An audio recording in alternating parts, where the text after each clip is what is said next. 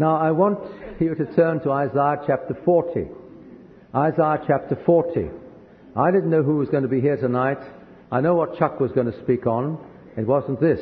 But I have on my heart a burden to speak to you about revival.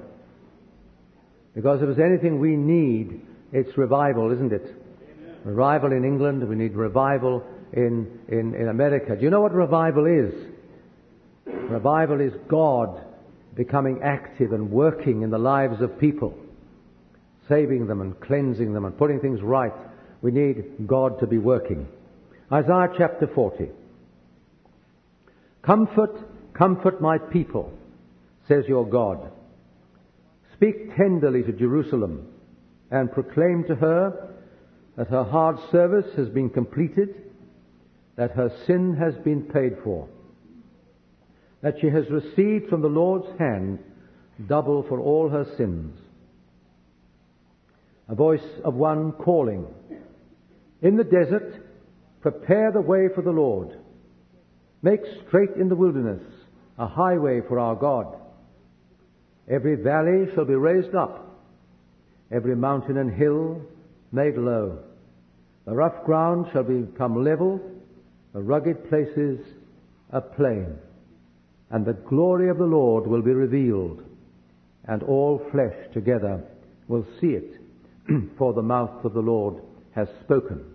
And then turn over to Luke chapter 3. Luke chapter 3.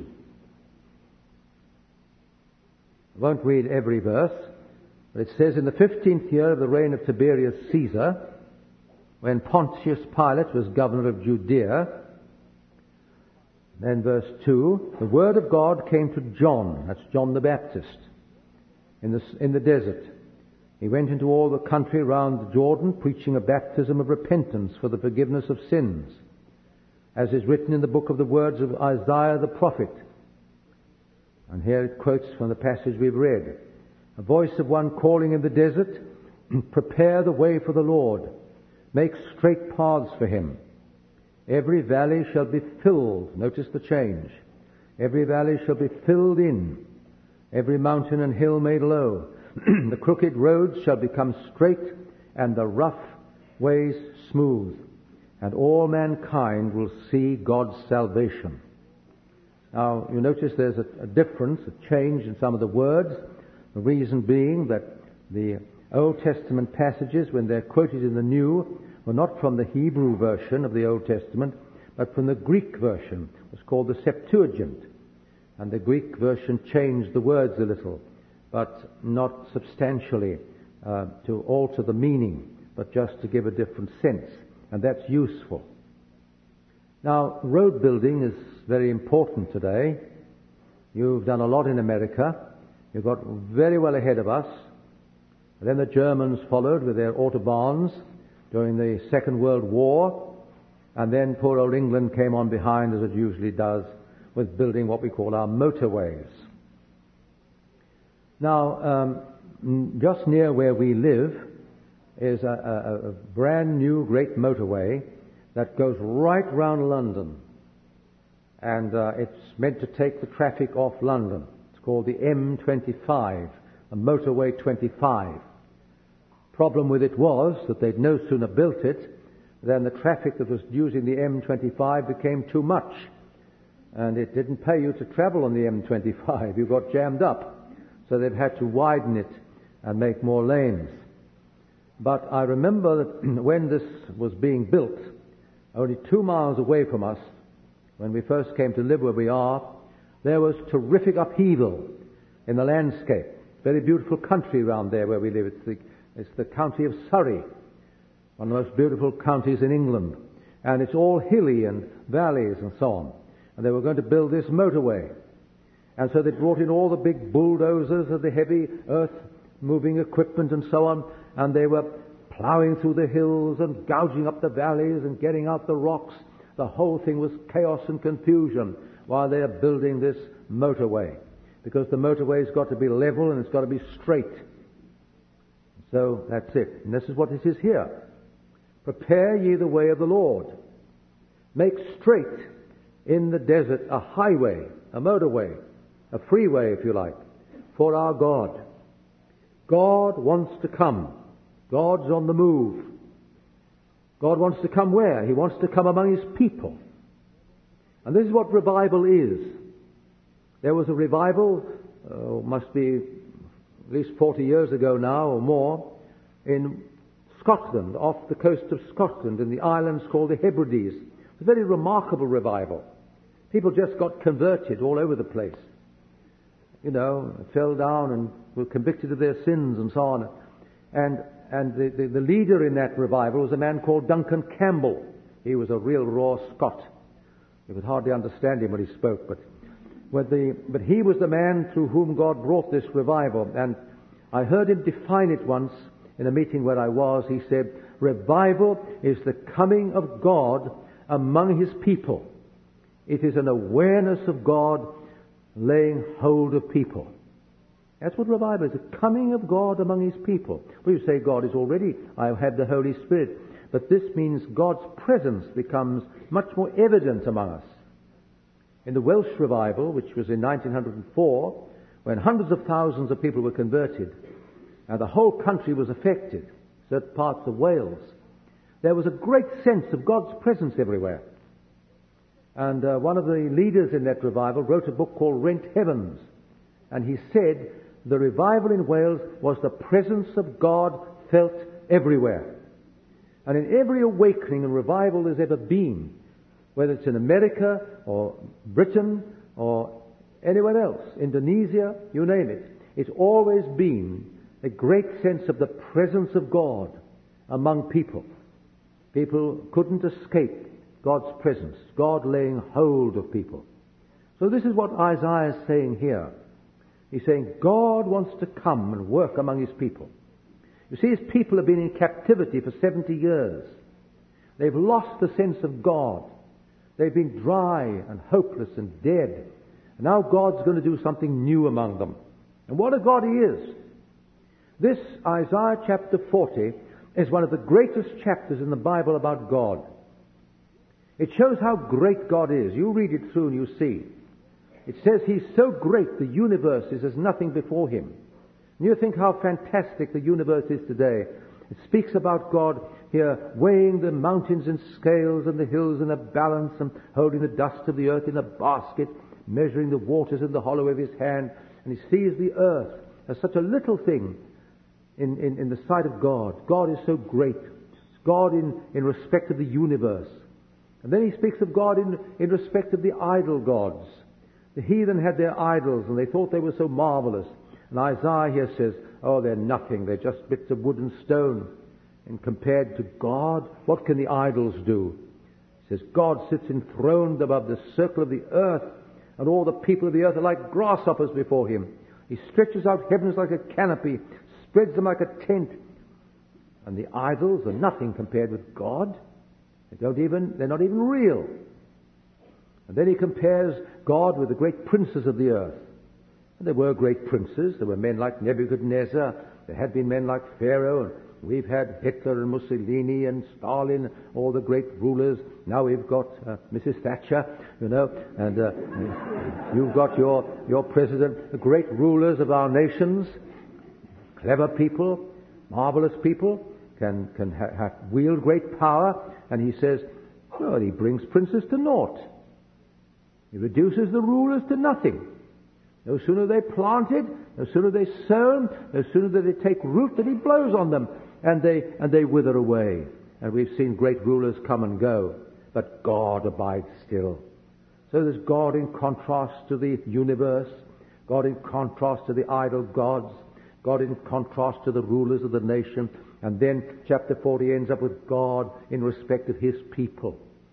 What a difference. So it's this great God, so great that you can't conceive of him, who flung the stars into space, holds all things in his hands. This God is the God of whom it says, He shall lead his flock like a shepherd. He shall gather the lambs in his bosom and gently lead those who are with young. He loves people. He loves his own people. It ends up by saying, Do you not know, have you not heard, that the Lord, the everlasting God, the creator of the ends of the earth, doesn't get tired or weary. He gives strength to the weary and increases the power of the weak. A merciful, loving God. That's your God. If you believe in Him and you know Him, that's my God. It's great God, and I need to have a great conception of God. We make God too little. We just think He's a little puppet on a string. But He's not. He's the great God of the universe, God of the nations. Now, this God wants to come. And Isaiah is saying to, to his people, God's going to come among you and work. He's going to deliver you from your captivity. He wants to lead you and guide you and bless you. When John the Baptist came to be the herald of the Lord Jesus and the kingdom of God, he took up this verse and he preached it. He was calling people to repentance and to be baptized to show their repentance. And they were coming from all over the place to Jordan to be baptized. Publicans and sinners and harlots and thieves, they were repenting of their sins. And he was getting people ready for the coming of Jesus.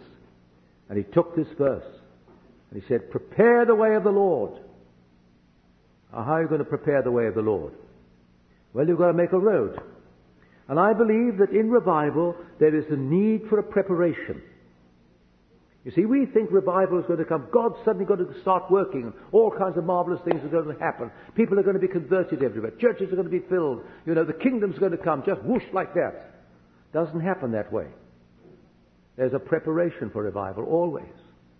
And every revival there's ever been, there have been little groups of people and churches preparing the way of the Lord. They've never been written about. Sometimes nobody's known who they were but they prepared the way of the Lord. And my call to you tonight is this.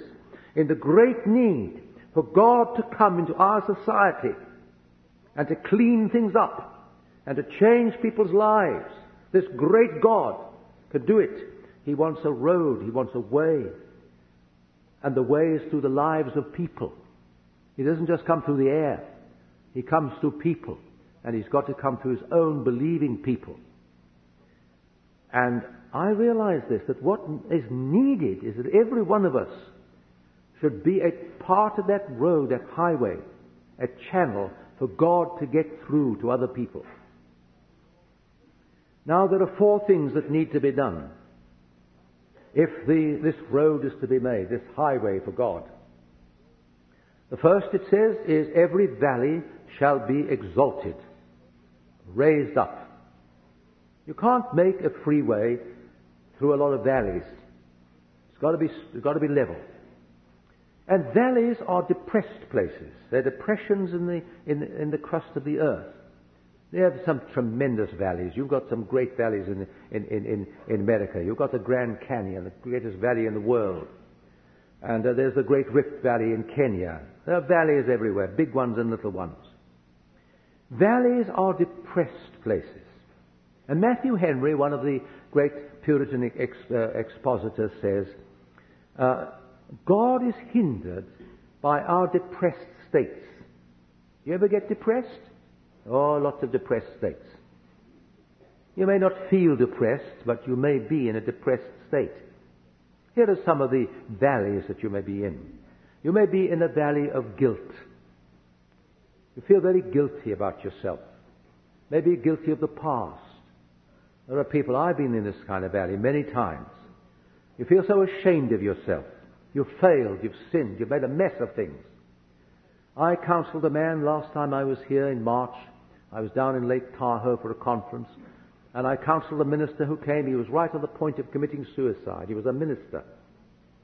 And he was in the most dreadful state of any man I've ever had to counsel.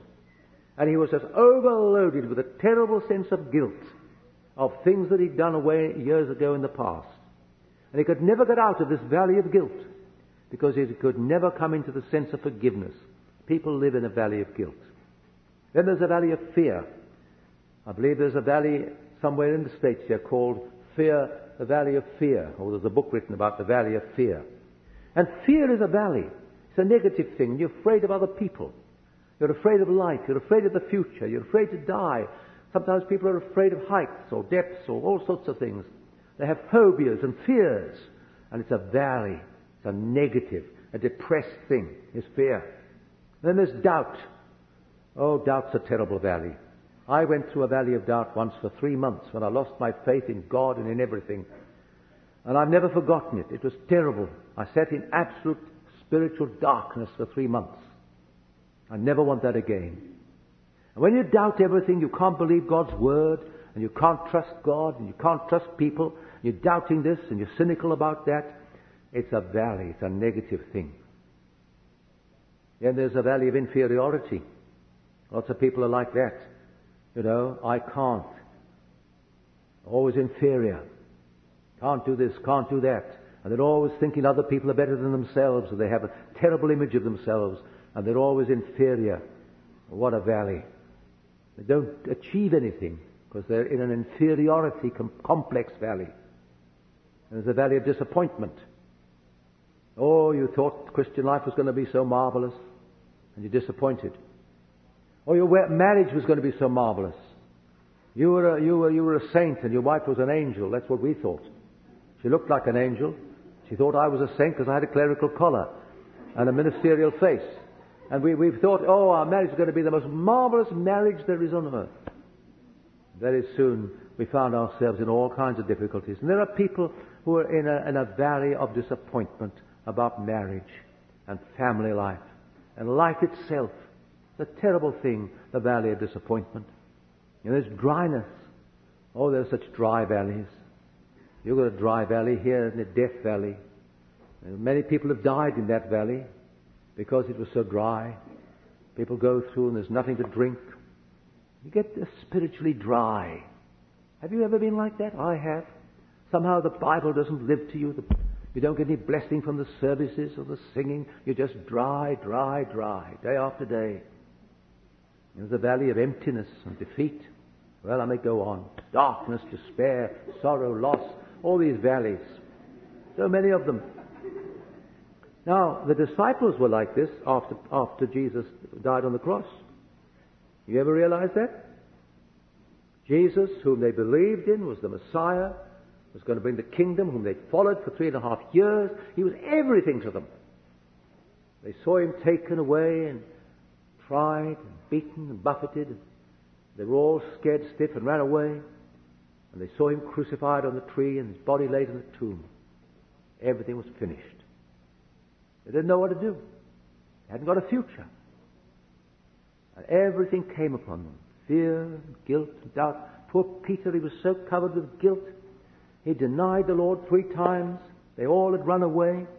They were so afraid they didn't dare go outside the doors because the Jews might get hold of them and crucify the lot of them. Some of them began to doubt. They thought, well, was he the Messiah? No, he couldn't have been. This couldn't have happened. We're disappointed. And everything was hopeless. And they shut themselves in an upper room, locked the door. Then came Jesus into their valley and revealed himself. And everything was changed. He forgave them their sin, drove away their fear, their doubt. Oh, every valley shall be filled, shall be exalted. Now, how do you exalt a valley? Well, I don't think you, you, you pull it up by the roots. The only way to exalt a valley is to fill it. So you notice in Luke it says every valley shall be filled. That's what grace is. Grace is God filling valleys, filling your valley. That's what Jesus did. He came into that upper room and he filled the valley. He breathed on them and said, Receive the Holy Spirit. And they received everything from Jesus forgiveness, hope, peace, joy, the fullness of the Holy Spirit, everything. Jesus gave it to them into their valley. In came Jesus. Now all we need to do is to admit that we've got a valley. I remember once I, I was crying to God to bless me. I was feeling dry and down. And I said, Lord, I do want you to fill me. What's the matter with me? Help me. And he said, I can't fill you because you're not willing to be a valley. You want to be a mountaintop. You want to be a rock on the mountaintop. You want to be very important. You want to be everybody to say what a wonderful preacher you are. I said, uh, the rain doesn't fill rocks on the mountaintops. The psalmist says the rain fills, fills pools. And are you willing to be a pool and an empty one at that? And it wasn't until I came and said, Lord, I am an empty pool. Please fill me. He began to do it. What a wonderful thing. I've seen some valleys filled. There used to be a valley once when where we, we lived in, in Devon, and it was a horrible valley. We used to stand and look at it, and it had just ruined, uh, a couple of ruined cottages and old trees in it, and, and scrub. There was nothing in that valley, nothing beautiful in it. And I thought, what a worthless place that is. One day we went there. It was completely changed. It was beautiful. Do you know what they'd done? They turned it into a reservoir. They'd let water in. And there it was a shining sheet of shimmering water from one side to the other. And what's more, it wasn't only beautiful, it supplied Plymouth with half its water. You've heard of Plymouth, haven't you? Because that's where the Plymouth Fathers came from to found America. It's a very important town, Plymouth. And it was supplying Plymouth with water. They'd filled the valley. I know what it is to have my valleys filled. I remember one Sunday when the, in the freezing cold of the midwinter, some years ago, going to preach. And I had to go through London and I had to change trains and I had to sit on the worst station in London, a dirty station that I never liked being on. It was early in the morning, it was bitterly cold, there wasn't a soul about, and I sat there a heap of misery. I'd got up that morning not feeling a bit like preaching or anything else, I just wanted to be miserable. And I sat there being miserable, and I thought, and I had half an hour to wait for a train. Here this biting wind's coming down, going right through my bones, and I'm sitting there, there's not a soul about, because nobody sits on stations on an early Sunday morning in the middle of winter except crazy Baptist ministers going to preach. And, and, you know, and here I am. And I say, Lord, please help me, please help me. I can't preach if I'm like this. And the Lord says, uh, open your Bible and read it. So I open my Bible and I, I open it to the Psalm and it starts off and it says, um, Sing unto the Lord. Well, that didn't help me. because I mean, I'm not like this guy with a guitar and a voice. I couldn't sing unto the Lord. And then it says, uh, Take a timbrel and sing, and take a harp and so on. Well, I hadn't got one anyway, so that wasn't any good. And if I had, I couldn't play it. And on it went like this. Nothing helped me. You see, when you're feeling a heap of misery, when you're in a valley, exhortations don't help you. It's no good coming and saying to valley, now come on, get up, valley, and fill yourself. The valley can't do it. I couldn't fill myself.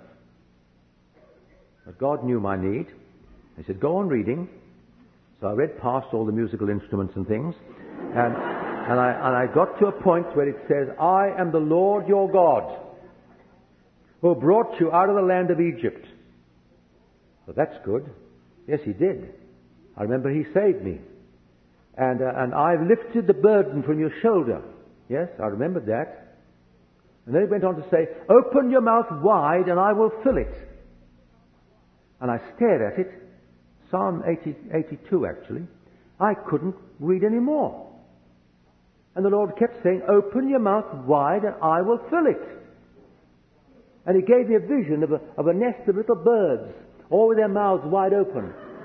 And the mother and the father bird coming, stuffing the food down as hard as they could down their little throats, and going and getting more. And God said, I want you to be like that. Just be a little bird. Open your mouth. I'll fill it. And you know, I just opened my heart to the Lord and said, Lord, you fill me. And I don't know, His Word began to come alive to me. And by the time that train came in, I was so full of joy and peace and love and all that the Holy Spirit could give me. I got on that train and I was glad it was empty because I could sing all the way to my destination and over. when I got to the church, you know, I, I couldn't get to the pulpit quick enough to start to preach because my heart was so full. Now that was only one occasion.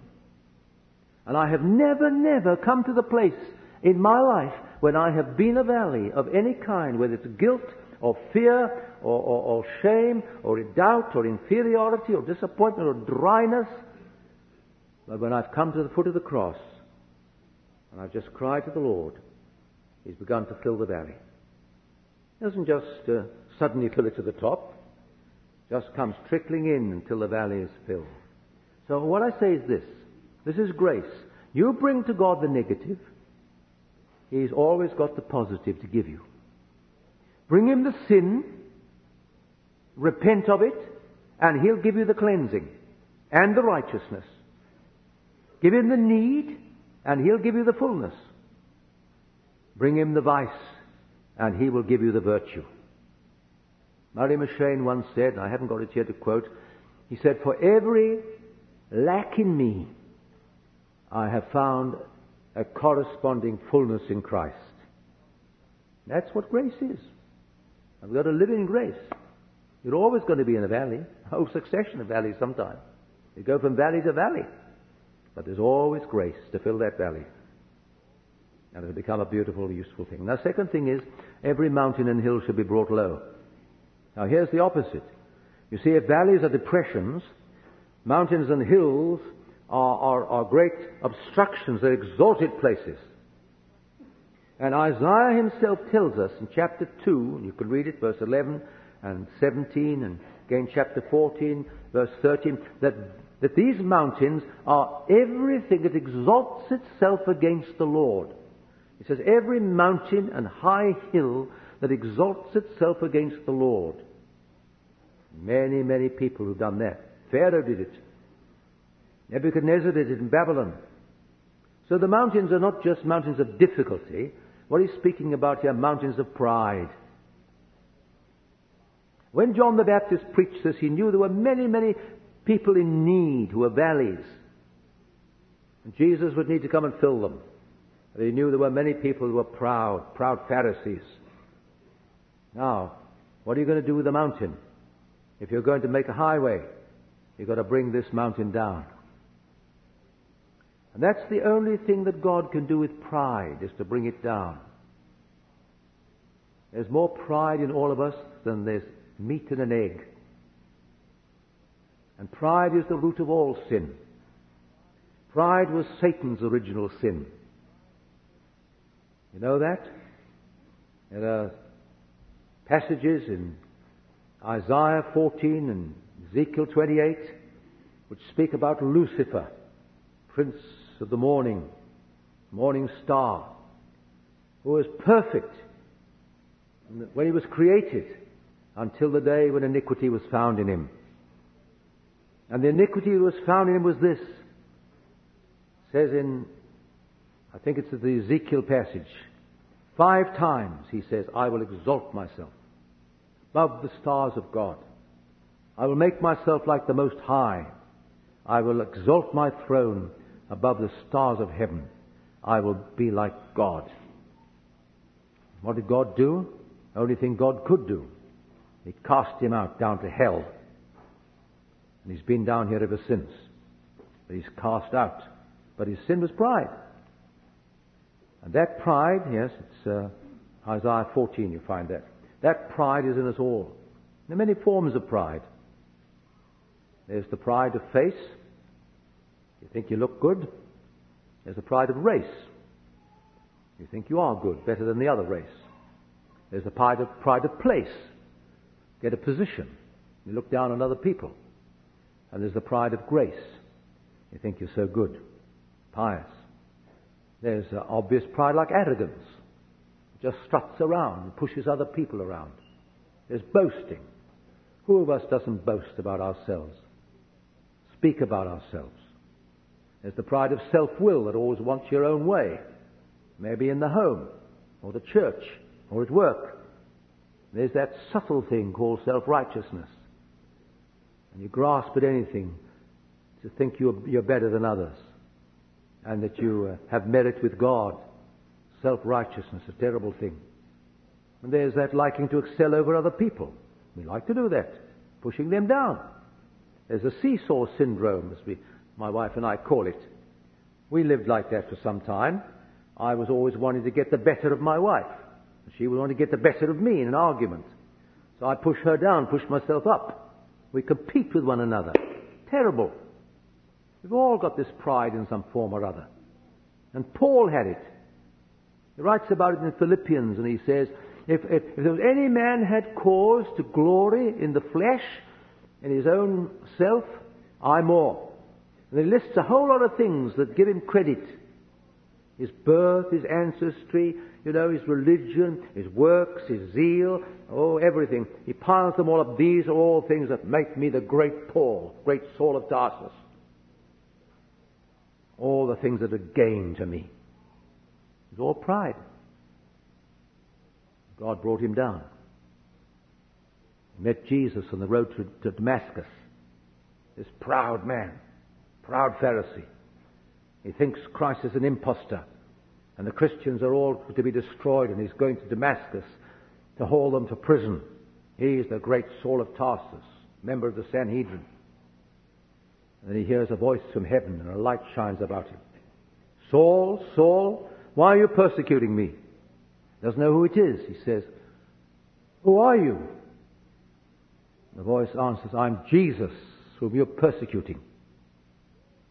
Suddenly dawns on him like a blinding flash that this Jesus, whom he despised and rejected as a felon to die on a, on a cross, is the, the Son of God, that he must have come down from heaven, as the Christian said he did, all the way down. And the man who's climbing up the ladder meets the man who came down the ladder. And Paul is broken. See, the cross is the broken I. Cross is the broken I. And the only way to bring a mountain down is to break it. Sometimes the mountain doesn't come crumbling down straight away. I think it did with Paul's, in Paul's case. But in many times there has to be a slow reduction of the mountain. Wears away. God bringing you down, bringing you down. What brings you down? Well, I was a very proud person. I came of a proud family. I belonged to a very proud lot of Christians I thought they were better than anyone else. I came to a college, which was a famous college, and there I came in as a, a, a special candidate from South Africa, nominated by the Baptist Union, and oh, you know, I was a great guy. I'm going to be another Spurgeon. Head as big as a pumpkin. When a guy came like in, that into college, he was in this, the, the, they began at the, the bottom the first year. The senior students always, for a whole 12 months, they tried to humiliate him. They do all sorts of things to humiliate him. They never humiliated me. Because as fast as they pushed me down like a cork, I pop up again. And then uh, I got married and we had a sick child. And that ought to have humbled me and grieved me very much, but it didn't really break the I. But one day I read the second of Philippians, and I got a vision of Calvary. God showed me how Jesus had come right down from the Father's glory to the cross of shame for me. I found myself weeping over it. God was beginning to bring the mountain down. It's taken him years to do it, and he's still doing it. But if God is going to get a highway through our lives, we've got to be humbled at the foot of the cross in repentance and brokenness. You say, I'm not a mountain. No, but you may be a little hill. This says every mountain and every little hill should be brought low. God has to deal with every atom of pride in us and humble us so we're brought down until we feel we're nothing. And God humbled me by showing me my own sin in such a manner that there came a day when I felt I wasn't fit to be a minister. Never mind about being another Spurgeon. I wasn't fit to lick his boots or even be a minister. I really felt I wasn't fit to be a Christian and name the name of Christian. God has to do that. And when we get there, God begins to revive.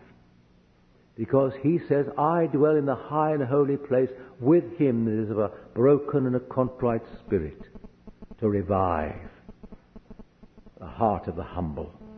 But he's got to humble you first before he can revive you.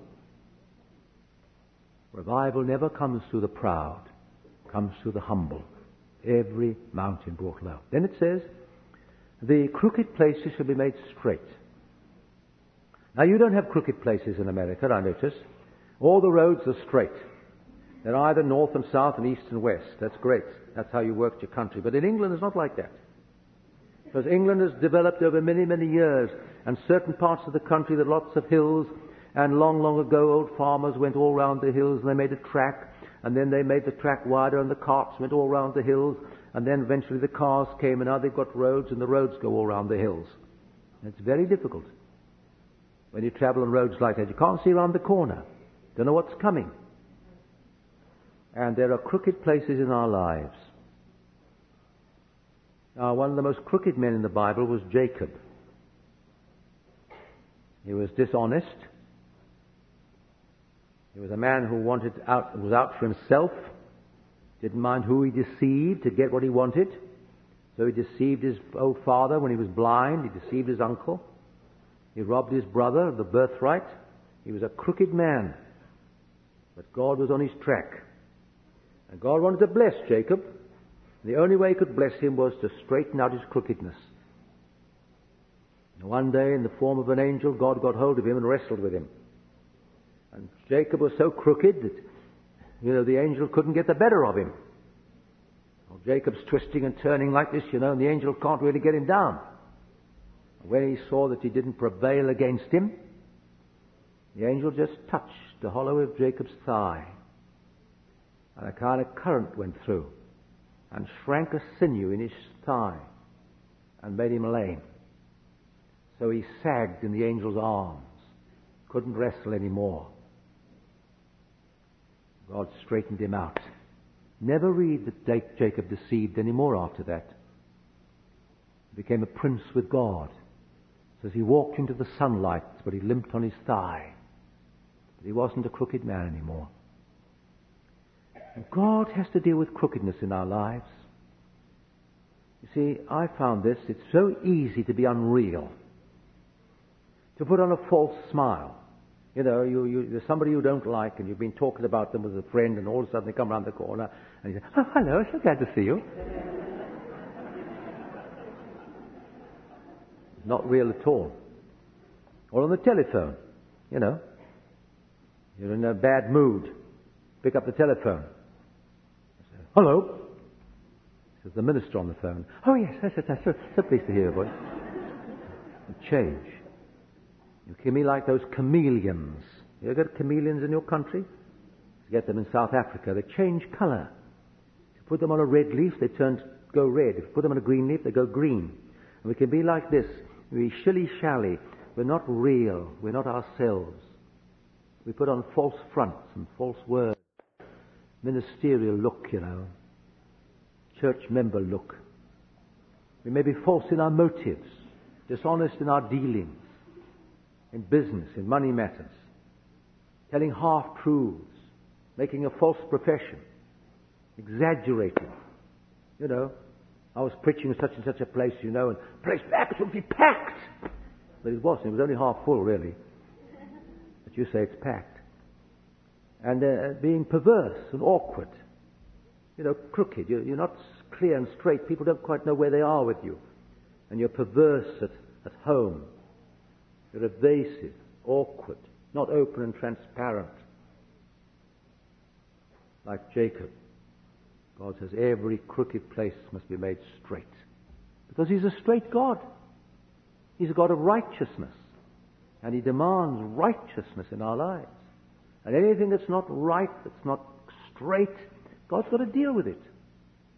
I've had to repent a lot in my life of unreality and crookedness. Then the last thing is the rough places should be made plain. Now, rough places are places where there are boulders and rocks. And you can't drive cars over those sort of things. They rip the tires to pieces. And in those days, Armies couldn't march and people couldn't walk over those rough places. It cut their feet.